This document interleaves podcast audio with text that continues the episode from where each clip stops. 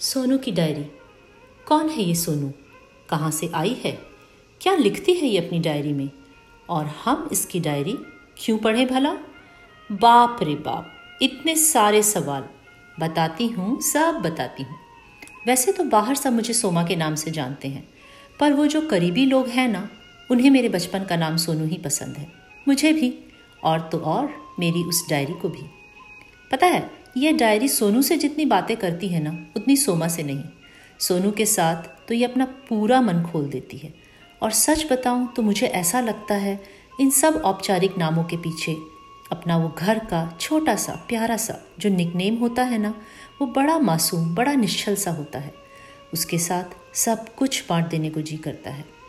अब यहाँ का तो पता नहीं, पर भारत में तो सारे बच्चों को बड़े लोग उनके निक नेम्स या यूँ कहिए कि घर के नामों से ही बुलाते थे। और जो मिठास उस नाम में थी, वो और किसी में नहीं। तो चलिए, सोनू के साथ ढूंढते हैं। आप सब में भी छुपे। किसी बिट्टू, पिंकी, टिंकू, बबलू, अप्पू, मुन्नी, नीटू, गोलू, बेबी, अक्कू, गुड्डू और भी न जाने किन किन को। तो पढ़ेंगे ना आप मेरे साथ। थोड़ी मेरी, थोड़ी आपकी, थोड़ी सी हम सब की सोनू की डायरी। क्या कभी आप में से किसी ने महसूस किया है? खासकर वो लोग जो कई भाई बहनों के साथ बड़े हुए हैं। कि एक ही परिवार का अंग होते हुए भी, एक ही माँ बाप की औलाद होने पर भी, सब बच्चों की मन स्थिति और उनके व्यक्तित्व का विकास कितना अलग अलग होता है। यहाँ और भारत के परिवारों में काफ़ी सांस्कृतिक अंतर होता है। अब यहाँ का तो उतना पता नहीं, पर भारत में जो घर के बड़े बच्चे होते हैं, वो ज़्यादातर अपने छोटे भाई बहनों के आधे माँ बाप ही बन जाते हैं। इसलिए घर के सबसे बड़े बच्चे का व्यक्तित्व बहुत जिम्मेदार, गंभीर और अपने से छोटों का ध्यान रखने वाला होता है। जो बीच वाला होता है, उसका व्यक्तित्व तो अलग ही किस्म का होता है। बड़े और छोटे दोनों के बीच में बैलेंस रखने की कोशिश करता हुआ। और जो छोटा होता है, वो होता है बिल्कुल पटाखा टाइप्स बोले तो थोड़ा थोड़ा सब का मिक्सचर कभी बहुत नटखट सा तो कभी ऐसी गहरी बात करने वाला कि कानों को विश्वास ही नहीं होता। कभी तीखा, चटपटा और नमकीन सा, और कभी बिल्कुल गुड़ की डली। कुछ ऐसी ही थी सोनू, जिसे प्यार से उसकी दीदी हरी मिर्च बुलाती थी।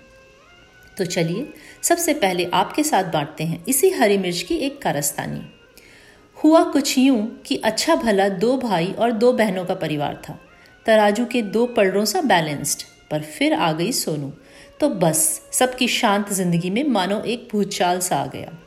और फिर आया ठहराव और बहुत सारा प्यार। अब पता नहीं सोनू का व्यक्तित्व ही चंचल था, या फिर बाकी सारे भाई बहनों के हिस्से की भी थोड़ी थोड़ी बदमाशियाँ उसके हिस्से आ गई थी। माता पिता तक तो बात पहुँचने की नौबत कम ही आती थी। बेचारे भाई बहन नीचे ही सारी बदमाशियाँ छुपा लेते थे। और सोनू, वो तो बस अपने अल्हड़पन में कभी इस पेड़ और कभी उस पेड़। बस ऐसा ही था मासूम बचपन। गंगा नदी के किनारे बने बहुत सारे खेत, बगीचे और प्रकृति के बीच अंग्रेज़ों के जमाने का बना बंगला सोनू को किसी महल से कम नहीं लगता था।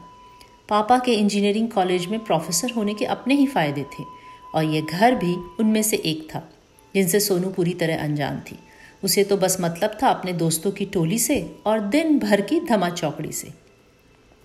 पहली बार झटका तब लगा जब पता चला कि बड़ी दीदी की शादी होने वाली है।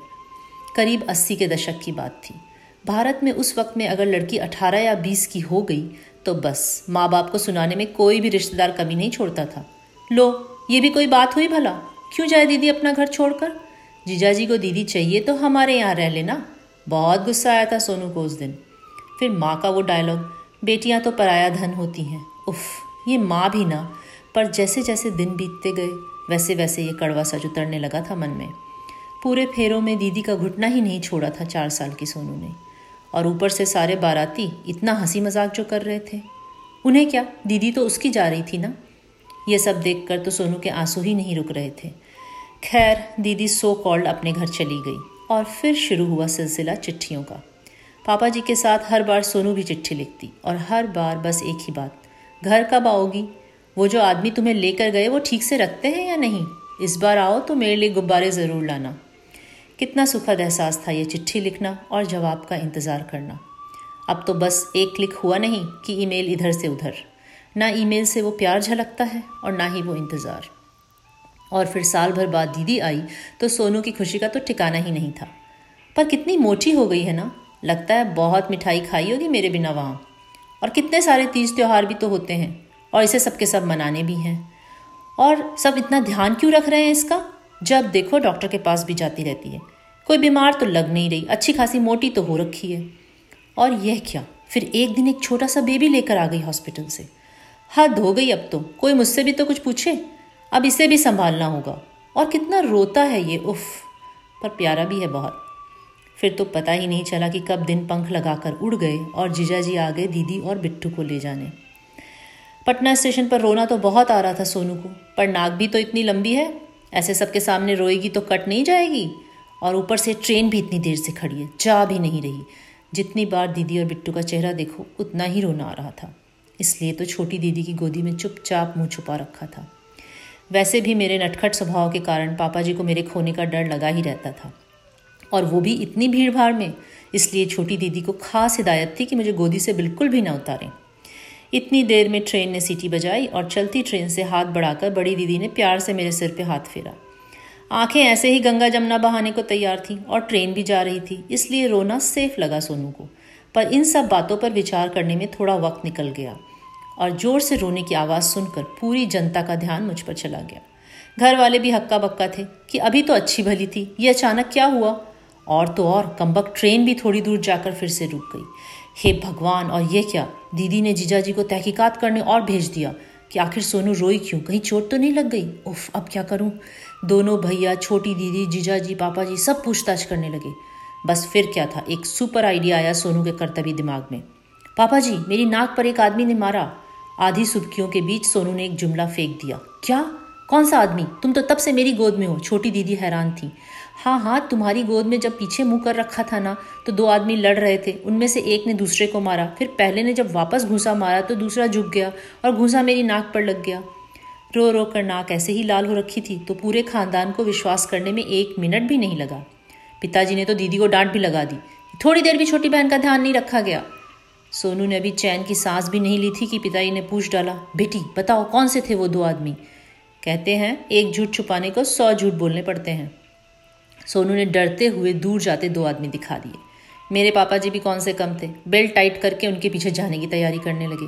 हे भगवान, अब सोनू क्या करे? कहीं पिताजी ने उनको पकड़ लिया और पूछ लिया तो बस, आ गई शामत। नहीं पापा जी उनके पास पिस्तौल है, आप उनके पीछे मत जाओ। मेरी इस उद्घोषणा से तो पूरा परिवार सख्ते में आ गया।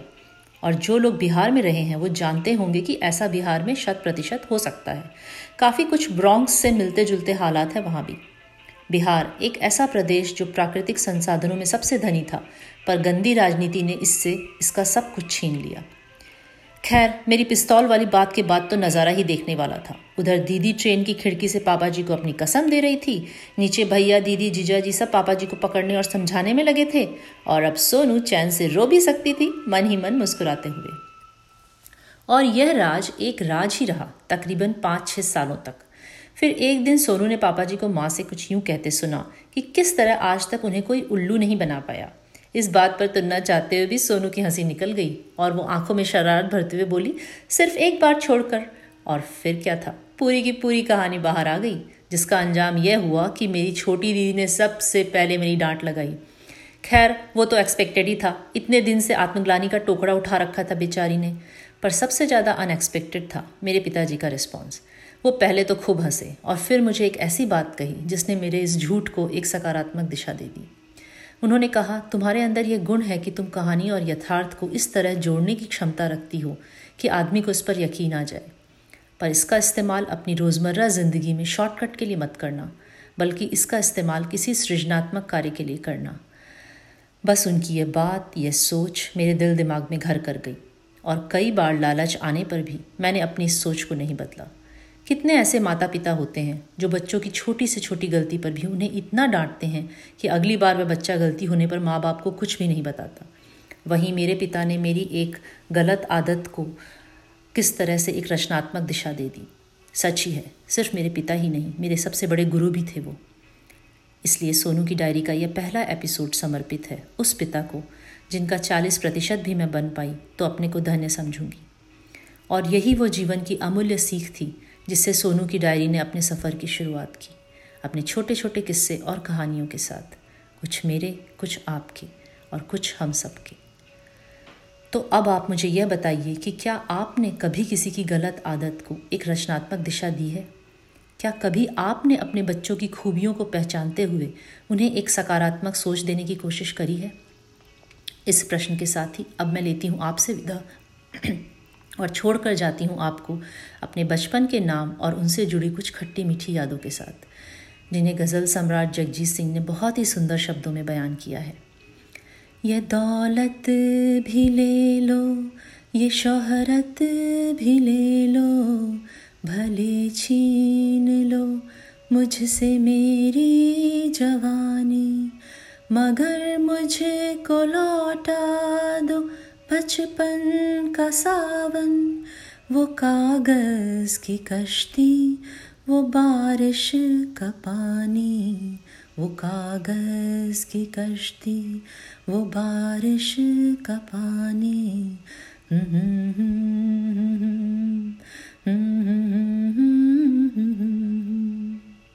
मुझे सुनने के लिए आप सबका तहे दिल से शुक्रिया। अगली बार फिर से एक बार साथ साथ पढ़ेंगे। सोनू की डायरी का एक और पन्ना तब तक के लिए खुदा हाफिज़।